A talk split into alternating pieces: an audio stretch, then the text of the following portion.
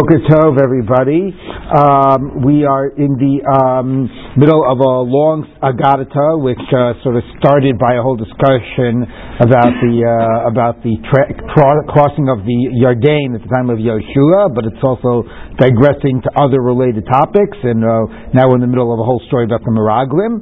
Um, and uh, most recently, we mentioned the uh, fact that uh, you know it, um, it uses the singular about um, when it when it spoke to the, the arriving in Chevron. Vaya'alu b'negev, vayavo Chevron, and the Gemara has it that only uh, went to Chevron to pray for uh, protection from the, uh, Avot Bikshu Rachamim, um, and Rashi points out nicely that that's the uh, that that's the gives sort of the nice closure or uh, parallel um, to the fact that in the time of Yoshua it's Kalev who gets Chevron. So that's the uh, it's Aretz Asher So there, you know, it's a nice way of uh, sort of connecting those loose ends. Interesting little tosus here about avosai bitrolai rachamim. Vim tomar v'hamar perk mishamesu demaisi demaisi lo yadana lo yadin midi that the dead don't know anything. So how could you be praying that the uh, you know uh, that the avot pray for you? Um, they don't know anything. They're they're in the other world. Even the Avram, Yitzchak, and Yaakov are not aware about what goes on in this world.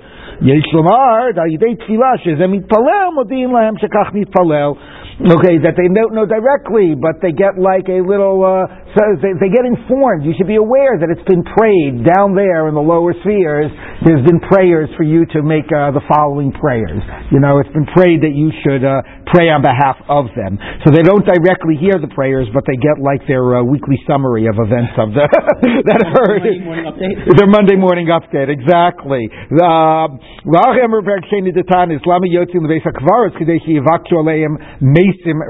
It has that same idea about going out to the uh, you know cemeteries that the Mesim should pray. The Be'uvda, um, the Rebbe Mana Shtatach Amarasa Davua doing uh, bowing, you know, uh, prostrating on the uh, on the uh, grave site of of his fathers. So uh, again, this is obviously a um, a practice specifically that's uh, encoded in Minha again in about about during the um, you know Aseret Shuva, um, and it's one that there's a some debate about, not because about the question that Tosus raises about will it do any good, do the Mason know, you know, what you're praying for, but because here the here the the point is that you pray for them to pray for you. So it's more like you request of them to make the pray on your behalf. Um, and um, you know, if you take a look, one of them was just going to the Beit Hakvarot somehow stirs up their prayers on your behalf. And the concern is that does it always remain that way? You know, when people go there, um, you know, it's very likely that they actually direct their prayers to the Matim, not just saying, please pray to God on my behalf and so on. Um, so, um, you know, then it really becomes a tefillah to some being other than God, which obviously um, is uh, can you know uh, Rambam. I mean, I mean, would be horrified at that, and um, um, you know, even in a way of like uh, of um, of doing it as a form of an intermediary. But when it stops being an intermediary and when it starts being the thing that is being prayed to, you know, sometimes that line gets quite blurry. So there are people that are very against this practice. Um, even the role of intermediary. You know, on the one hand, we have a shaliach tzibur who sort of represents us. Um, you know, and that was mentioned the whole machnise rachamim, which is angels that you're sort of asking to be machnis your rachamim. But at what stage, um, you know, um, do intermediaries become um, you know, it's a little bit different, uh, the Shliach Tzibur. First, uh, first of all, it's this worldly, it's representative, it's not so much of an intermediary, um, and um, it's a little different. We're sort of seen as praying together with, you know, the Shliach Tzibur, not that he's, he's sort of doing it on our, you know, on our behalf. So the problem about, in general, how comfortable somebody feels about the idea of intermediary, and number two, about specifically about the blurring of the line, you know, uh, that's a real issue. You know, on the other hand, like we have even, you know, in the Torah. You know, Moshe prays on behalf of Klal Yisrael, etc.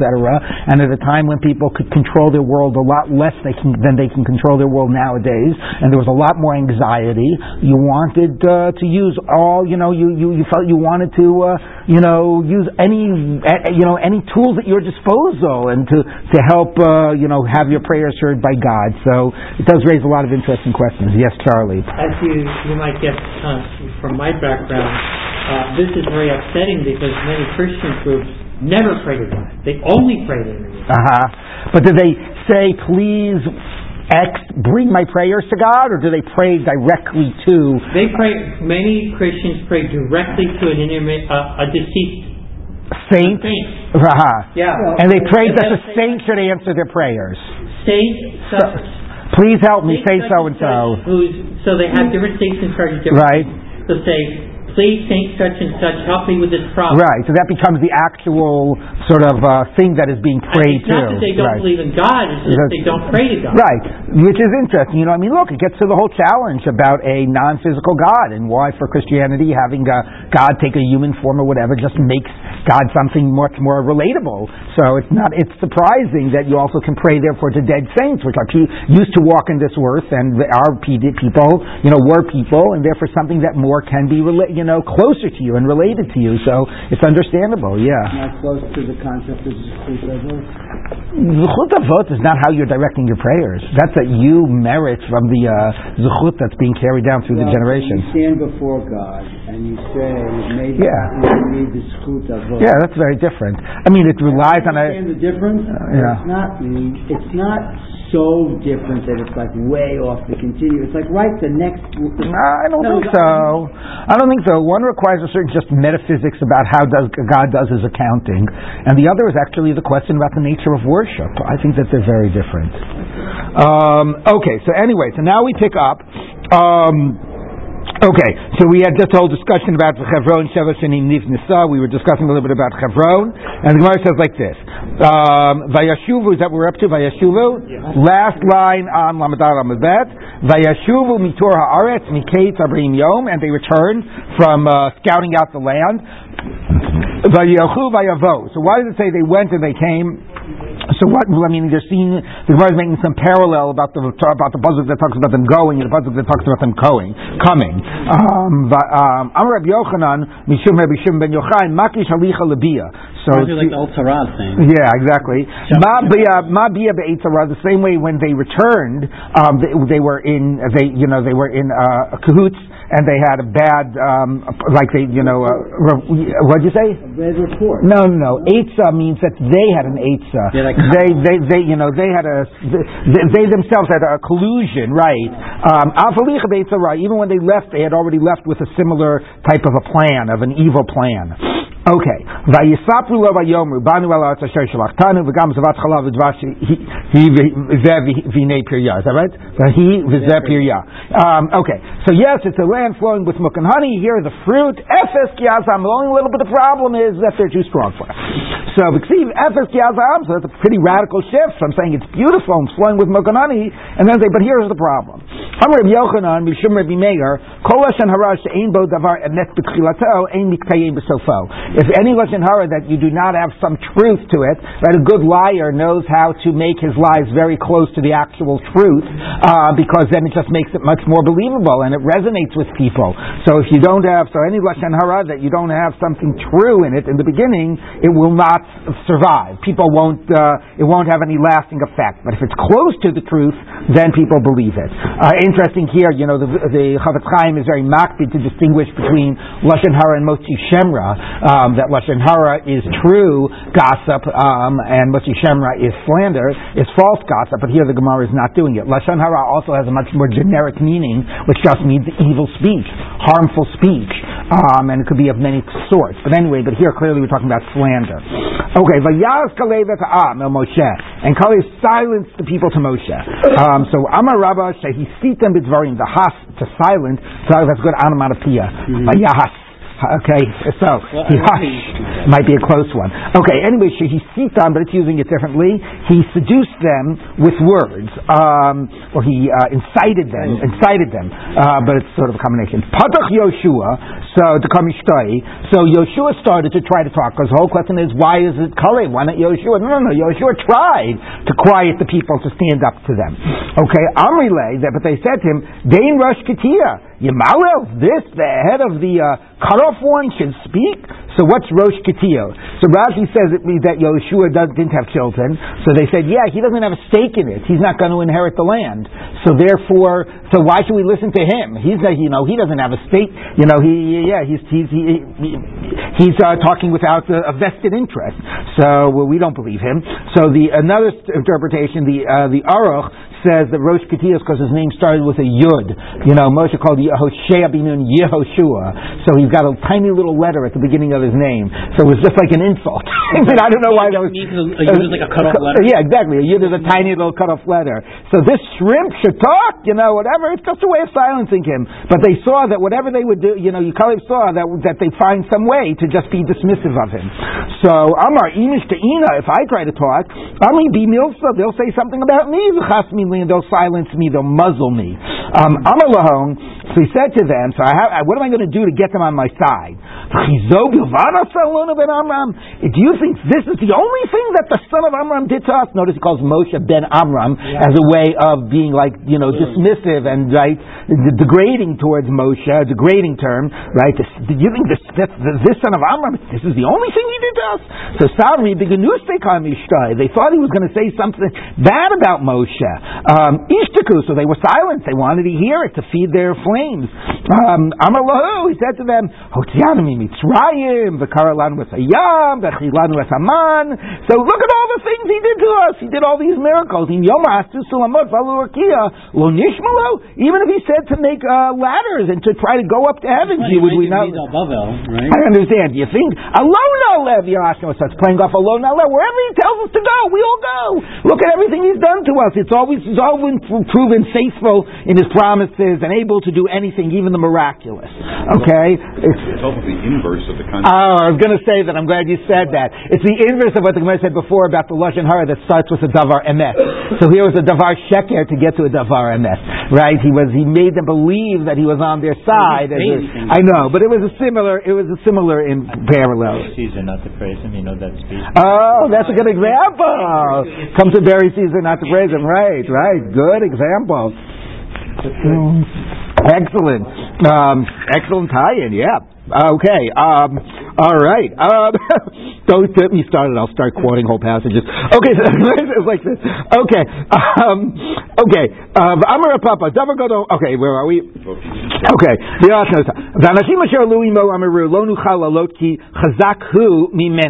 He, the people, are greater than us. I'm Rabbi Chanina Bar Papa. That was a huge thing that they said. Not a good thing. A huge, terrible thing. Greater than us. Al tikrimi menu. Now Rashi says it's not really a different word here, but it's a way of understand of explaining. Do not understand this to mean greater than us. Ela mimenu, greater than he. Greater than, it's the same word. But Rashi says, so Rashi takes out the gear, so changes the gear. So, But the point is, it's a nice way of underscoring what mimenu means. It doesn't mean mimenu us, it means greater than he, greater than God. Kibiyachol, it's as if they were saying, a few balabayis, even the owner, you know, can't take his vessels out of his own house. Eretz Canaan is like you know God's place. They're so strong, even God, even they're even greater than God. Even God can't uh, sort of do anything there. Right? Yeah, exactly. Um, so. Um, um, I do want to say an interesting thing about the menu. Um, there's a, uh, you know, Rambam writes that one of the um, uh, about the whole uh, famous Rambam who says that one of the Yudgimilitarim is believing that God not you know believing that God does not have a body and that somebody who believes that God has a body um, is uh, you know and it doesn't matter even if they came to it because of some you know mistaken belief and they you know even they, you know they should they should learn from people who know better etc etc Rambam was not repeat where you might hear I've heard the phrase Nebuch and Apikaris is still not Apikaris you know? I don't care whether it was his fault or not. Anyway the Rambam wrote about this extensively. It doesn't matter if you have such a corrupt belief of God, and So on that, now you have to realize at that time there were a lot of people that believed that God had some form of some ethereal body. I mean, you take all of the metaphors in the Torah and you read them literally. We are right, you know, exactly, you know. So we are. Uh, some people actually question, you know, question, uh, you know, we sort of see, you know, when we read Rambam and his big fight against the anthropomorphisms, I think we probably imagine, yeah, there were a few outliers that he had to silence, but I think, you know, uh, scholars have questioned, like maybe significant segments of the population. It's a question exactly how pervasive it was, also among scholars, among the common people. Anyway, so right there on the Rambam writes, he says, How could he say that? People greater than he said that, that, that God has a body. So how could he say in So people have said, okay, Ravi, you want to defend the people that said that and believe that, but how can you say people greater than? How many people were there that you could put in that the category of greater than the Rambam? so, so somebody suggested, I forget who it was, it might have been the Chazon. Somebody suggested that the way to read it is Gedolim from among us not greater than he, but it's the reverse of the Mimenu. I'll take Mimenu, Ela Mimenu. there were great people from among us, the Jewish people, who believed that. Uh, anyway, I don't know if it's shot, but it was a good save. Okay. so, I don't know, but okay. Um, there was one of the Balei Tosos uh, believed that God had a body, so I forget who it was, but okay. Um, moving on. Um, Eretz Ocheles Yoshvehi. Okay, it's a land that eats its inhabitants. Chashavti Alutova. Ah, yes, I arranged that, but I was plan- I was doing it for their good. Um, Veheim and they interpreted it for bad. Um, Ani Alutova. I planned the whole thing for good. Um, um. Wherever they went, a important person from among them died. Um, so wherever they went, the people would would all be distracted. Um, they wouldn't ask who are these strange people traveling through the land. The Igadami, and some say Eov nach nafshe. No, Eov died. And everybody Bethsaida, everybody was busy with the Hesped of Eo, which is an interesting parallel about them going up beforehand, you know, with Yaakov and all of, we hadn't got it about that, and about how everybody was involved in the Hesped of Yaakov. You know, that was an, almost like a precursor to their going to the land, like a side of myself, and Labanim, leaving Mitzrayim, going to the land. So now here everybody else is involved in a Hesped of a great person, and the one great non-Jewish person that we sort of know of, um, you know, is uh. Of course, it still is interesting because since Eov was such a right righteous man, and he was recognized as great, it's sort of like, you know, you know, you want to sort of cast the Canaanim as like Rishonim, right? You know, if they're recognizing such a great person. So Rashi says what making it Eov also does is it explains that their protection has been removed from them, that Eov's Zechus no longer is there to protect them. Once he's dead, now, you know, of course, where was Eov living? Was he, I mean, the, the Psukim say he was living in Eretz Utz, which is not exactly Eretz Yisrael, last I checked, so I don't know. Anyway, yes. There are other Gemaras that just savagely criticize Eov for, uh, for not praying to God, to not having proper belief. Right, but uh, best you know, I guess the thinking was it was the best they could do. Um, so, all right. So anyway, um, okay. Um, Okay, Haim Chashu Lera, Eretz and they interpreted all that evil. Oh my God, it's a land that consumes its inhabitants. Um, and we were in our own eyes like uh, like grasshoppers, and so we were in their eyes. Amar Masharsha, Maraglim Shikre Havi. They were liars. Like that's a chiddush. I don't know, but I, until now they haven't said anything that exactly was a lie, right? I mean, Eretz Chalas as an interpretation, right? Somehow, you know, you it's all the question of how do you interpret the fact. But here he's saying they were actually lying. Okay. Isso... um, uh, Shakri Havi. Chagavim L'chai. We were in our own eyes like grasshoppers. Okay, that makes sense. Yinu. We were in their eyes. Minava Yadi. How did you know what you looked like in their eyes? And the Gemara says. No, that's not true. You don't have to say they were lying. Lohi Kiavi Mavi Avili Arzi. So when they would, um, you know, sort of uh, uh, tend to the mourners um, under the cedar trees, they would give the mourners these, um, you know, meals. Um, so that's Okay, so um, they would because everybody was, you know, they had all these uh, all these uh, deaths that were going on. So they would do it underneath these cedar trees. And when Israel saw them coming to the uh, cedar trees. So they uh, needed to go hiding. So they went up and they climbed up into the trees. Shama Kamri, and then they heard them saying, We see people that look just like uh, grasshoppers in the uh, in the trees. So we knew what they were in their eyes. Now, why do you think they introduced the trees in this in this story? Why didn't they just say they heard them saying? It, it's a, first of all, eight's a cell, and if you talk about the oh maybe no, but uh, I think it's a simpler answer. How did they get? How, if they're so tall, how do you hear what they're saying? You got to get up there. So, so, that's how they come at them in the trees. Okay. Um, okay. Um, Vatisa kol eidav vayinu es kolam. The whole people lifted up their voice. Um, vayifku am balaylahu, and they cried on that night. I'm a Rabbi Yochanan oso yom or oso alayla erev Tisha B'av. Some have leil Tisha B'av haya. Okay, that was the night of Tisha B'av. Amar Kadosh Baruch Hu hein bachu. So it's like balayla hahu. There's some emphasis about it. That night. That night is a momentous night, a night of significance. Amar Kadosh Baruch hein b'chiyah shochinam. They cried for nothing. I'll give them something to cry about. So ani ekval b'chiyah dorad. I'll make it a night of crying for future generations. And that was the first sort of, uh, you know, the first of the things that happened on Tisha B'av was the report of the spies. That's the reverse, Rabbi W. You're talking about zechut avot. Here's the sort of carrying off, paying back the sin over many generations. Um, and the, the whole the whole congregation wanted to stone them with uh, stones. And then immediately to sort of inter, you know, interrupt God's uh, presence, God's the honor, the kvod Hashem was appeared in Omoed. It's sort of like sort of similar to the previous statement of Mimenu. They threw their stones at God because they're reading it. to, to stone them and the honor of God. They were trying to even stone God. And the people who uh, you know spread the evil report um, died in a plague in, in, in, in a horrible plague. So what's the ra'ah? So it's haaretz ra'ah or ra'aba magefa seems to be a little possibly how the Gemara is reading it. So Rashi says it's ba magefa, the magefa, like some particularly horrible one. Others say the word ra'ah is being read in conjunction with magefa. It was a very, it was a very uh, unusual death. Um, Amar Rabbi Chanina Bar Papa Dark Rav Shila Ish Kvar Timrasa Melamed. So this is the drasha that this Rav Shila gave. It teaches you shenishtarviv l'shonam. Their their tongues sort of uh, rolled down like stretched down. V'nafal al tiburam and went to their belly buttons. Vayu tolaim yotzim l'shonam v'nichnasot and the worms that came out of their tongues to obviously you know emphasize that they spoke lashon hara um, and they would go you know and how they misused their speech and go into their belly buttons, and they would do a cycle. They'd go from their belly buttons to their, uh, you know, to their to, to, their tongue, and from their tongue to their belly buttons. Um,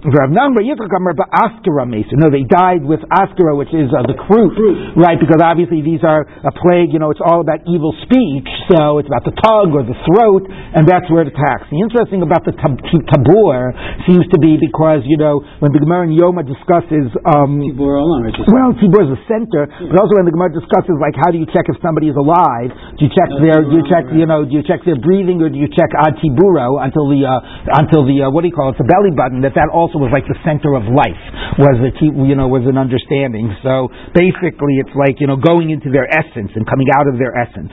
Okay, the kivan sha'ala ha'achron sheb Yisrael min Yardain. Now we're back to Yoshua. That was a little digression to the Meraglim. Back to Yoshua. Not going in and out of their body, were they? Yes, they were. What do you mean? Going inside their yeah, going from their tongues into their body and then came back out. out again. Yeah, yeah, yeah. It's like you know about you know about you know about the water cycle. This was the worm cycle. Okay, the kivan cycle came after the worm. Right. Okay. The kivan sha'ala achlon mina yartain. Now, when the last one of Israel left, now we're back to the rocks and the Be'er Hetev. Okay. Right there still. Yeah, seems to be. When the last uh, of the of the Israelites left the Jordan, chazru ma'im limkoman, the water returned to its their pla- its place. When the Kohanim, um, you know, uh, left, went out of the Jordan, kapot raglei Kohanim. They when they they detached the, uh, the, the, the, you know the, the soles of the feet of the Kohanim el or I'm sorry, they, they they they went to the dry land. So once their souls hit dry land, they and the waters of the Jordan. So this is a quote of a pasuk. Went back to their place. And they returned to their prior strength. Um, Al Gedotav on all of its uh, you know uh, banks, right? Because it was the early psukim. It actually interestingly wasn't put in the Gemara, but says that it was like after all of the snows had melted and whatever. So it was like the Jordan was at its strongest. Nimsa now, what the Gemara reads this is because if you read the psukim, it's actually quite interesting. Because when does the Jordan split? As soon as the Kohanim enter it, right? So if as soon as they enter it, the Jordan splits. They're on which side of the Jordan, the east or the west bank? The east bank. Everybody passes, and then it says, and then they stepped out of the Jordan. So if they stepped out, they're stepping back out on the east bank. Mm-hmm. Okay? So they're on the wrong side. they needed to have walked across the Jordan. Okay, so now you could say that that's what it means. A lot that they went up after they had crossed it. But anyway, but it's but they, but then it says nitku kapot alav charava. They're sort of reading it like their feet just took one step back and they stepped on the dry land. So the Gemara says, as a result of that, we got a bit of a problem here. Nimsa Aron v'nosav kohanim mitzad. The Aron and the carriers and the kohanim are all on the east side of the Jordan. The Israel mitzad echad and the Israel is on the west side of the Jordan. So how did they get over? So it's so nasa Aron at nosav Ah, the Aron lifted them up and carried them miraculously carried them over. So the Aron was nosei at nosav. It lifted those that were carrying it. Okay. the luchos also the older Right. luchos carry Exactly. Rabbi Shenemar Vahi Kasher Kolam Lavur Vayavur Aron Hashem Lifneam. The Aron first passed without the Kohanim. Meaning, it's logically it's a strange process. The Kohanim, the Aron and the Kohanim passed. The Aron didn't pass by itself. It's the Kohanim passed and they brought with them the Aron. But no, the Aron passed and it was the Aron that brought over the Kohanim. Okay, Lifnei Ha'am. Not appreciating the power of the Aron. This is what Uzzah was punished for. Um, as the verse says, Kidon. They came to the threshing floor of Kidon. Um. This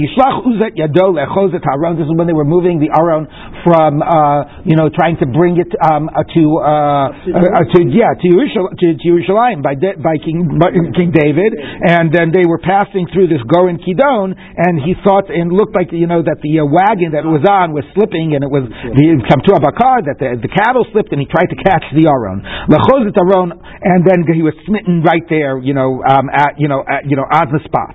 So Amalek Baruch Hu. So God said to him, Uzzah, N- Uzzah, Nosav Nasa. The Aron lifted up those who lifted it. Atzmo loko. Oh, okay, it can take care of itself. It doesn't need you. So you didn't appreciate the power of the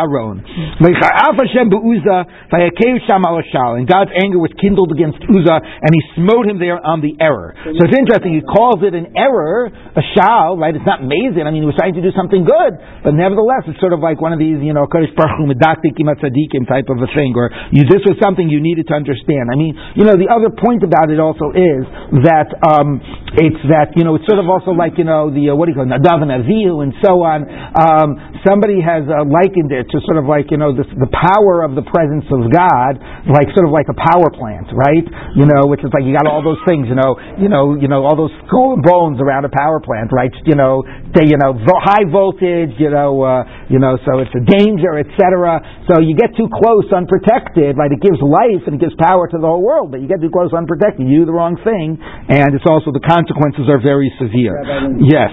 This go, this, but when Bnei Israel crossed the Yarden, the Kohanim didn't go first. They were going first, correct? They were, but they were at the east side of the Yarden. The pasuk says as soon as they stepped in the Yarden, the water stopped.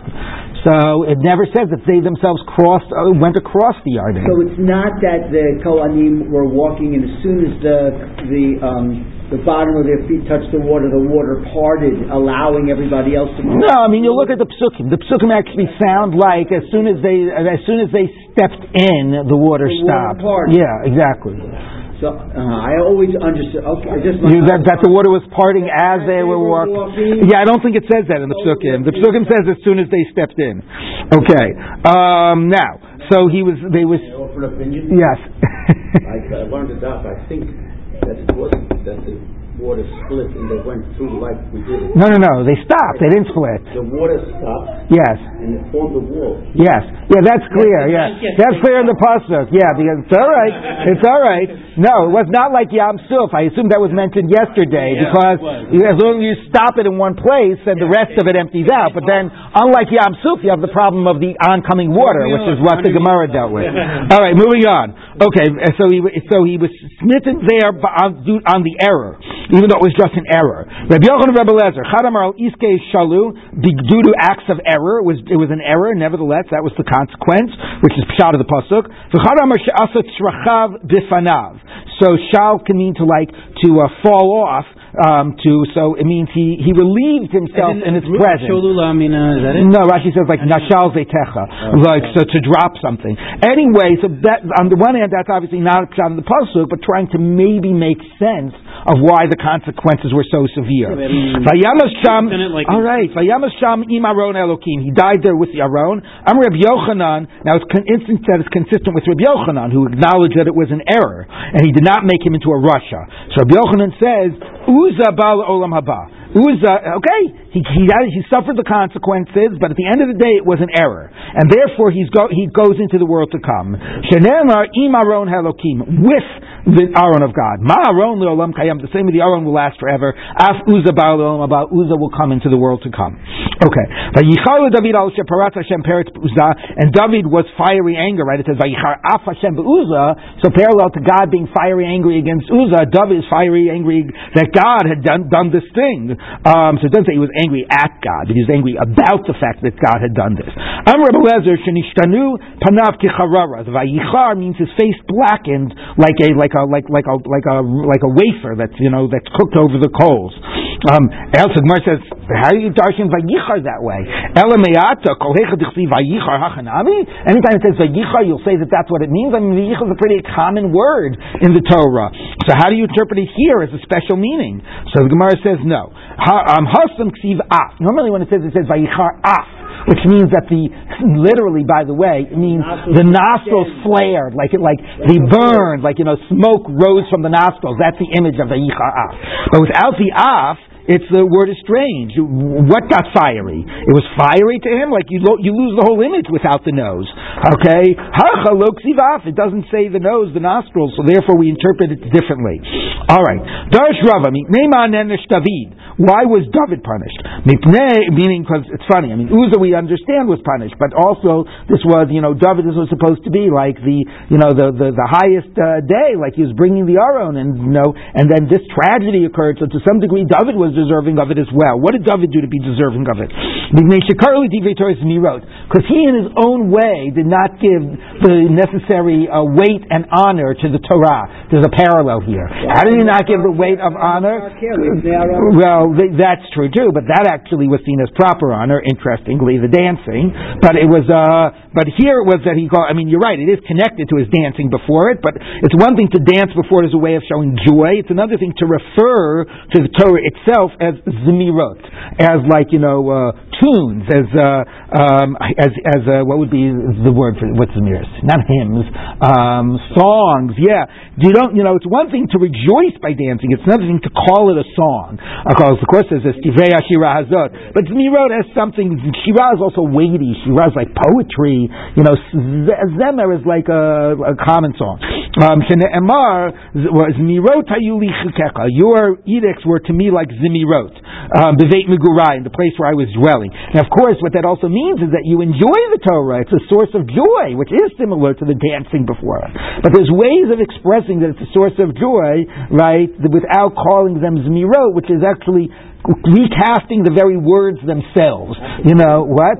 You know, but in other words, this Yeah, but the Tilamar is mirot, not, the chukim. The chukim are not the mirot. Pasuk as theologically negative, zero. Whereas problematic, yeah, yeah, it's interesting. interesting. I know because the also Torah should be sha'ashua, you know, a plaything. But I think the problem is that if you use a metaphor, like you say, you know, Torah is like you know sha'ashua, it's a plaything, right?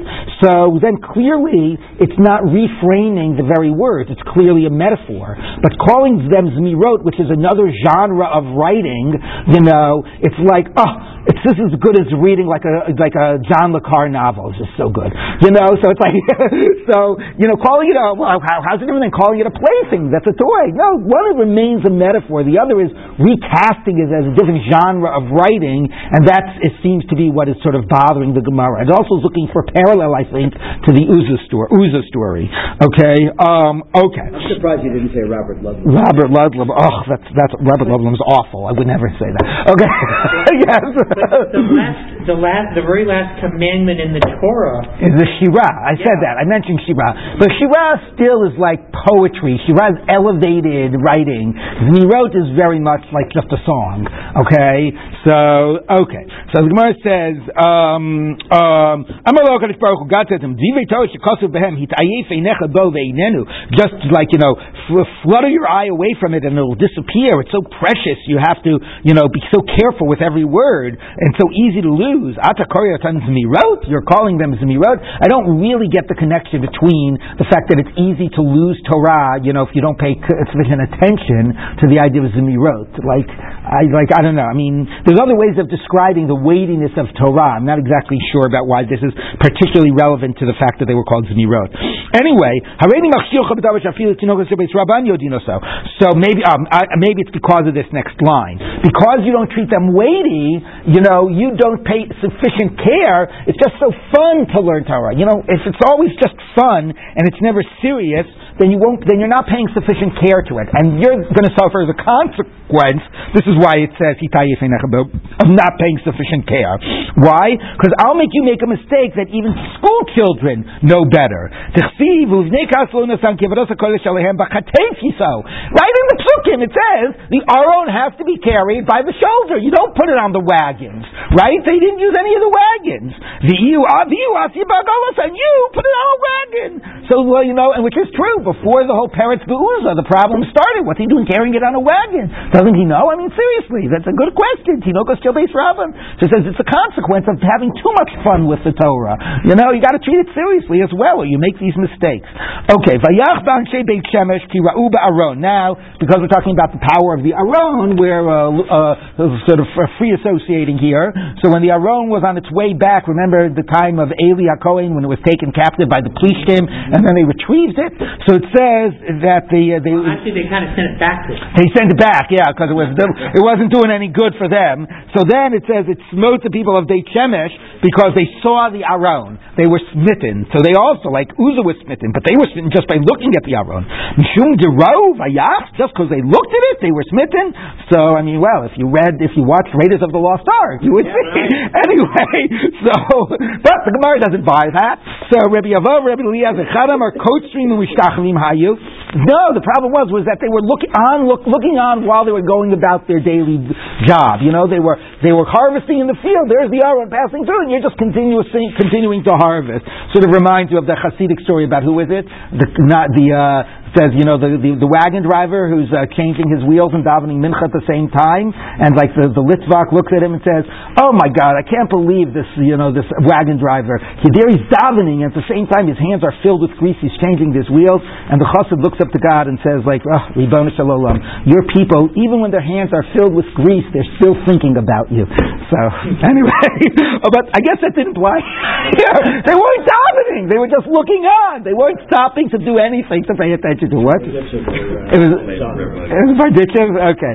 Um, anyway, It wasn't just that they were looking on and they were impassive, you know, or, or whatever, you know, uh, they, they, without giving it any weight. You know, no, they actually said something to express this. So they said the following.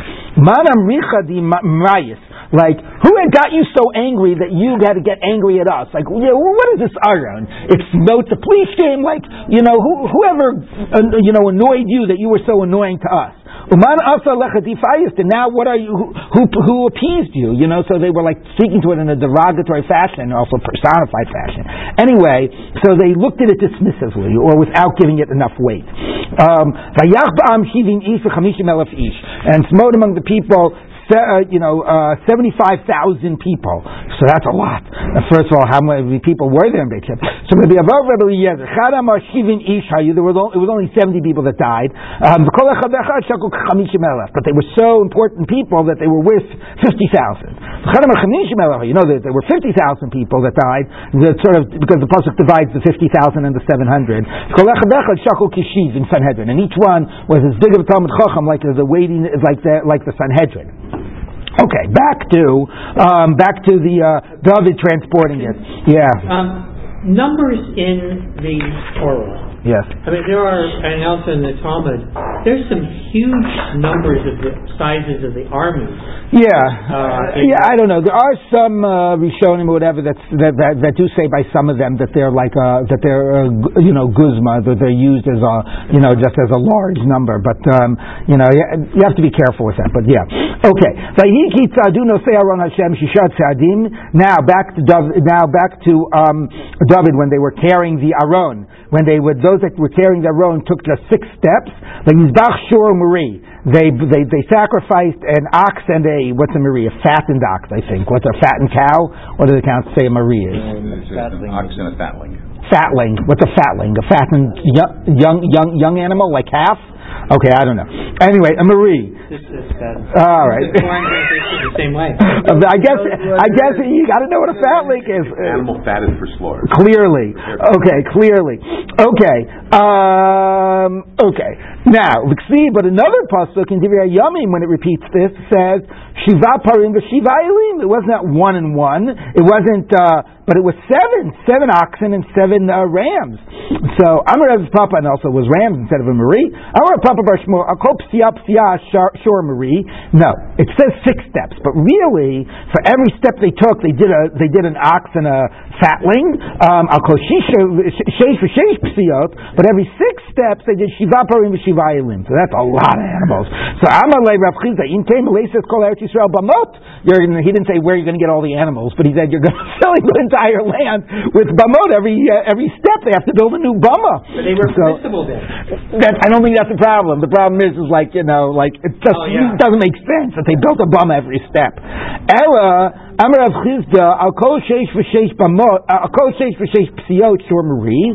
Go the simple sense of the first pasuk. Every six steps they did a Shor Marie, which is still also a lot of Bamot. Um, Al Kol Shishas Darim Sheish Psiot. But in every set of six of the sixes, then Shiva Parim V'Shiva Elim. Okay, so that's how we reconcile that. So these are presumably Ola offerings at each step. Presumably, yeah. That's a lot of animals. That's a lot of animals. Um, Ksiv, Kidon, Ksiv Nachon. One verse refers to it as Kidon, and one verse refers to it as Nachon. Uh, so which is it? Was it Goren Kidon or Goren Nachon, where this event of Uzzah happened? Kidon. Originally was Kidon, which is a word that means destruction. Ulebesof Nachon, but in the end it became proper. Why? Because it, since it stayed there, you know, at the, uh, you know, they left the Aron there, the base of Dome, you know, um, it was Oved Hadomi, um, and then his house was blessed as a result of it, and so on. So in the end, it brought about blessing. Rashi has a different girsa, which is where he actually quotes a medrash that says that this place of Goren Kidon was actually the same place of uh, Arnona Yevusi, which was, you know, where they built the uh, sort of uh, Mizbeach, and turns out to be Har Bayis. So of course it's a little funny that this would have happened at Har Bayis, because then they mean that they already brought the on where they needed to have brought it. But anyway, um, Rashi, but but then he says if that's true, he suggests a different girsa. Originally it was Nachon, it was a place of sacrifice, was Kidon, but in the end prophesying that the base of Mikdash would be destroyed, which does not seem to be shot at all of what's going on. But I just did want to share with you, Rashi brings the Medrash that that combines the place where the Aron was, it's going Kidon, with the uh, Arnon Hayavusi, where the place where the um, Mizbeach had been. Yes, you had a question? I did. Could you just remind us where was that link in the midrash here that got us to Uzzah? And in, in other words, how did we get from the Because we were talking about the, uh, that's a good question, I'll have to remind myself. Oh, because we were talking about the Kohanim who carried the Aron, the Aron cro- carried them across the Yarden, so about the power of the Aron. So since we're talking about the power of the Aron and that David made the mistake about, you know, with Uzzah, here the Aron was no Seit, no Sav, etc. Okay. Anyway, moving on. And the whole, this whole thing comes because of the Mishnah mention about the brachos and the klalos that they did when they crossed the Yarden. So we were discussing the crossing of the Yarden. So the brachos and the klalos, which are, which were Nemarim only B'Lashon HaKodesh. Okay. Um, now the Gemara continues. We're still in the story of crossing the Yarden and the brach, uh, whatever. But we're moving from the brachos and the klalos. Actually, this does tie into the things that are Nemarim B'Chol Lashon, because even though the brachos and the klalos were in Hebrew, um, the Torah was written Be'er Hetev when they crossed the Hetev, which is understood to be Shivim Lashon. So there you get the idea of many languages and ties back, of course, to that interesting, you know, fast, uh, uh, curious line that you had a day or two ago, which was whether Torah, uh, whether the Torah was uh. What was the exact phrase of the Gemara?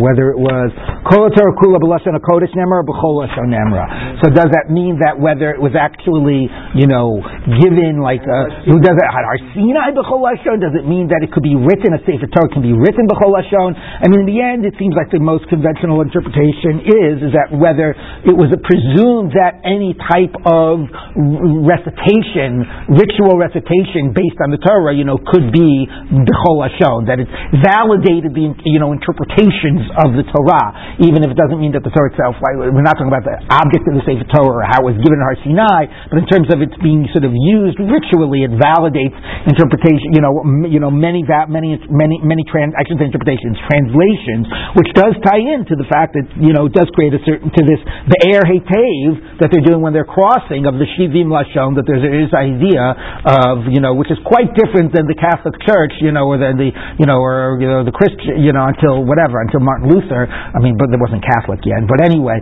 you know, there was only Latin and it was something to, to protect the people from, you know, here it was something that you wanted to give everybody access to, yes. Did, did, did, um, Protecting the people. Did the Chachamim or or in the Shonim when let, let's say if it could be B'chol Lashon, it could be read in the Beit Knesset, let's say in Greek. Is the concept that it would be written in Hebrew letters? No, no. Tosfos deals with that. No, Tosfos says no, no, no, no, no, no. Tosfos says you can't read it in a different language than it's written because then you're not reading it.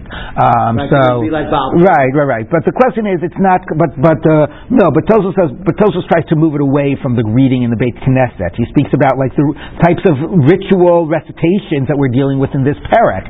Is the basic presumption when the Torah says say X, right? Say you know you shall say these words. Is the basic presumption of the Torah say them in the original, or is the basic presumption of the Torah Say the meaning say of them say say them in any translation? So that's probably the you know the best understanding of B'chol Lashon. But anyway, it does again conceptually connect to B'chol Lashon, the the Be'er Hetev. Yes. Uh, for putting this parts of the Torah, or even all the Torah, on stones, if they're outdoors, they're eventually going to be. All right, so let's read a little about how good it was. Okay, Nimzat Atoma, Shlosh Minei Shlosh Minei Avanim There were three sets of stones. Moshe Beretz. Bet you didn't know that happened. Moshe put, uh, erected them in Eretz Moav before they crossed the Jordan. Shenemar Be'eva Yadein Beretz. He began to explicate. So connects the Be'er at the beginning of uh, of Dvarim to the one at the end. So if he explicated them, he did a similar way of also creating a monument and writing them on the stones. Um. Okay. HaYarden. One that was done in the Jordan. Shenemar. Okay, the echad shekim Gilgal, and so that he erected them in the Jordan itself, but then he took them from there and he re-erected them in the Gil in Gilgal. Shenemar ve'ich shtemesrei avanim that they took from the Jordan they erected in Gilgal. Okay, uh, Torah Rabbanan, Yisrael at Torah. How did they write it? Because also remember the Torah says Saratau tam besid. Okay, you shall take these stones and you shall plaster them with plaster. So we want to understand how that works out. The stones and the plaster and so on. So what? Even way back then, Moshe Rabbeinu had a whiteboard. Whiteboard. okay, we have to keep that in mind because it's going to be an interesting application. Rabbi Yehuda Omer, Agabi Avanim Kasvua. They wrote it on the stones. Shenemar Chasafta Al Avanim. Es Kol Divrei Torah Hazos. And then, after they wrote on the stones, they covered it up with plaster. So presumably it means they carved it into the stones. You know, otherwise nobody would be able to see it at all. Um, but uh, but nevertheless, you know, even if it's carved into the stones, it was covered with plaster, probably a little bit less readable, which is what the Gemara is about to ask.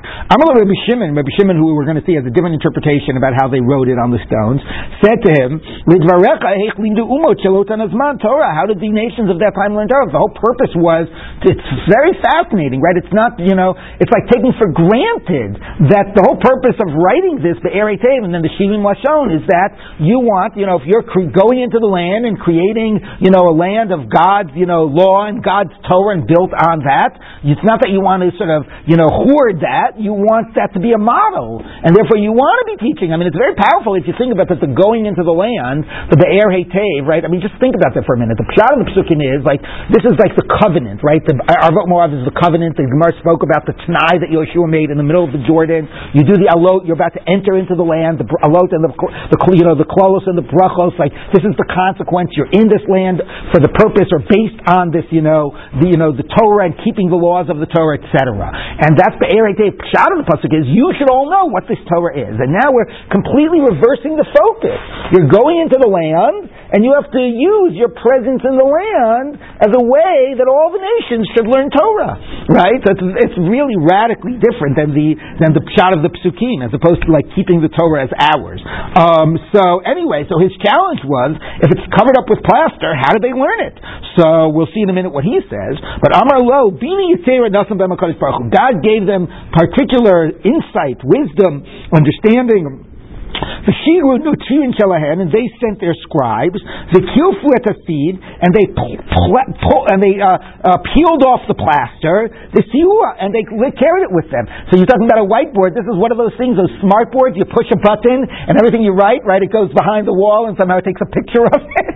so this is like a carbon copy. That's why they plastered it, because then they pulled off the plaster, and then actually it was the mirror image of it. But actually, it's really good because then you can use it to print. Right? If you think about it, you've got now perfect, right? You've got, that's exactly how it works. It's Rav Albadi's silk screen but no, but think, but think about how perfect it is. When you carve in, so the plaster sort of is risen, which is exactly the way type works, right? It's risen so that it then can be used to create an impression on the thing. So that's what they did. This was perfect. This was the way of publishing the Torah for all the nations. Exactly. Okay. Um, well, gzar dinam their shachas. Ah, but ultimately that sealed their, uh, you know, them into the uh, eternal uh, damnation or whatever. Um, it was so easy; they could have had the Torah in Shivim Lashon, and they had, you know, a printing press, an early printing press, and they didn't learn it. So that that sealed their their, their judgment. That's a great pun, by the way. The air shachat and the air hate. Oh, I didn't think about that. That's good. Be'er shachat, be'er hate. That's good. Okay, okay. Rabbi Shimon Omer, now Rabbi Shimon who challenged this, which now seems like a brilliant interpretation, said Al Gabi Seed Kasvuha. He they wrote it on top of the plaster.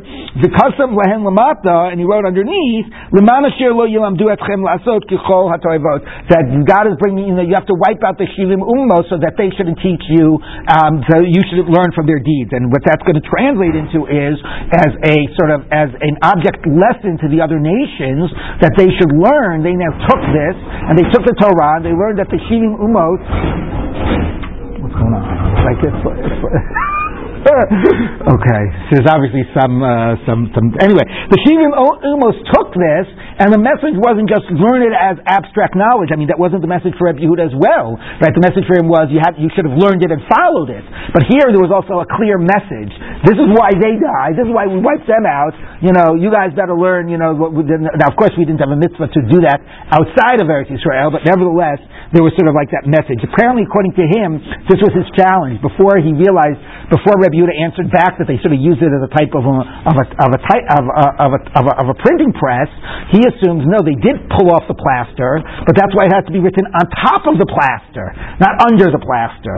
So he had it written on top of the plaster, and apparently they pulled off the plaster and they sent it to the non-Jews. Either way, they're answering Charlie's question, which is, if it's Shivim Lashon, what good does Shivim Lashon do if it's standing in Eretz Israel? Right? If the Eretz means for, for the Israelites, okay, there's the place where the Torah is written, you can go pilgrimage to that site and see it and so on. But if it's for the Ummah Ha'olam, what good does it do? So one explanation was this type of a plaster that became a printing press, and the other explanation was they wrote it on top of the plaster and they pulled off the plaster and they sent the plaster to the to, to the other nations. Okay. Um, Amar Rava Bar Shila, where is it? Uh, uh, my time is Rabbi Shimon. What, I'm sorry, I skipped the line. If they would have repented, they would have been accepted them, which means the way the Gemara is going to understand this is that even the Shivim Umos outside of Eretz Yisrael, if they would change their ways, if we ever go to war against them, like we do in Mechemes Rishus outside of Eretz Yisrael, here's the question: Do we have a mitzvah to destroy the Shivim Shivim Umos in a war that we might happen to fight outside of Eretz Yisrael. So he said no if they have mended their ways. Okay. Um, now, Mahayim Makablino time, does that mean we would accept them? They could actually convert. Um, this is probably the simplest shot, but also one thing it just means is um, is what do you call it? Is that uh, we would not have to wipe them out. Rashi says we, they would even accept them if they would convert. Okay. Um, a Rava Barshila, my time at Rabbi Shimon. What's his reason? You see, the nations will be, um, you know, like the the, the, the burning of the uh, um, the, the, the, the, fire pits of the of, of plaster. Al iskesi because of the plaster, they should have learned from the plaster, and if not, that's why they are uh, going to burn in Gehenna. Rabbi Yehuda kisid, no, just like plaster. Masidin af osa. So remember, Rabbi Yehuda said this was this this sealed their fate. So Rabbi Yehuda seems to feel the way the Gemara is reading it, or actually this might be a quote of Rabbi Yehuda, that maybe even it's hard to understand that like um, that ein lahem takana right, seems to be referring to, meaning it's funny. On the one hand, the general non-Jews got it so that they should learn from it. So you're not going to say Ein Lam Takana for the general non-Jews, and what was the point? So it seems that the Gemara is referring, is now creating this, or there is this debate in terms of the Shivas Amamim that live outside of Eretz Yisrael. Okay, that one, that Rabbi Shimon says, Al Iske if the Shivas Amamim had learned from the Torah, they would not have been wiped out. And Rabbi Yehuda says, no, the Shivas Amamim had no choice, had no chance. They were going to be destroyed without any. They they lahem takana. Okay. Yes. What? Oh, um, yeah. So Kusim, right? Because Kusim is clearly. I should have stopped and said that Kusim Samaritans I don't belong here. Clearly, it's talking about it's it's a it's a what do you call it? It's a censored word, but still, the question still is okay, we, be, we better end. I'm going to get way distracted. Anyway, the sentence still is the simple sense of eh, the simple sense of umos ha'olam would still be the non-Jews in general.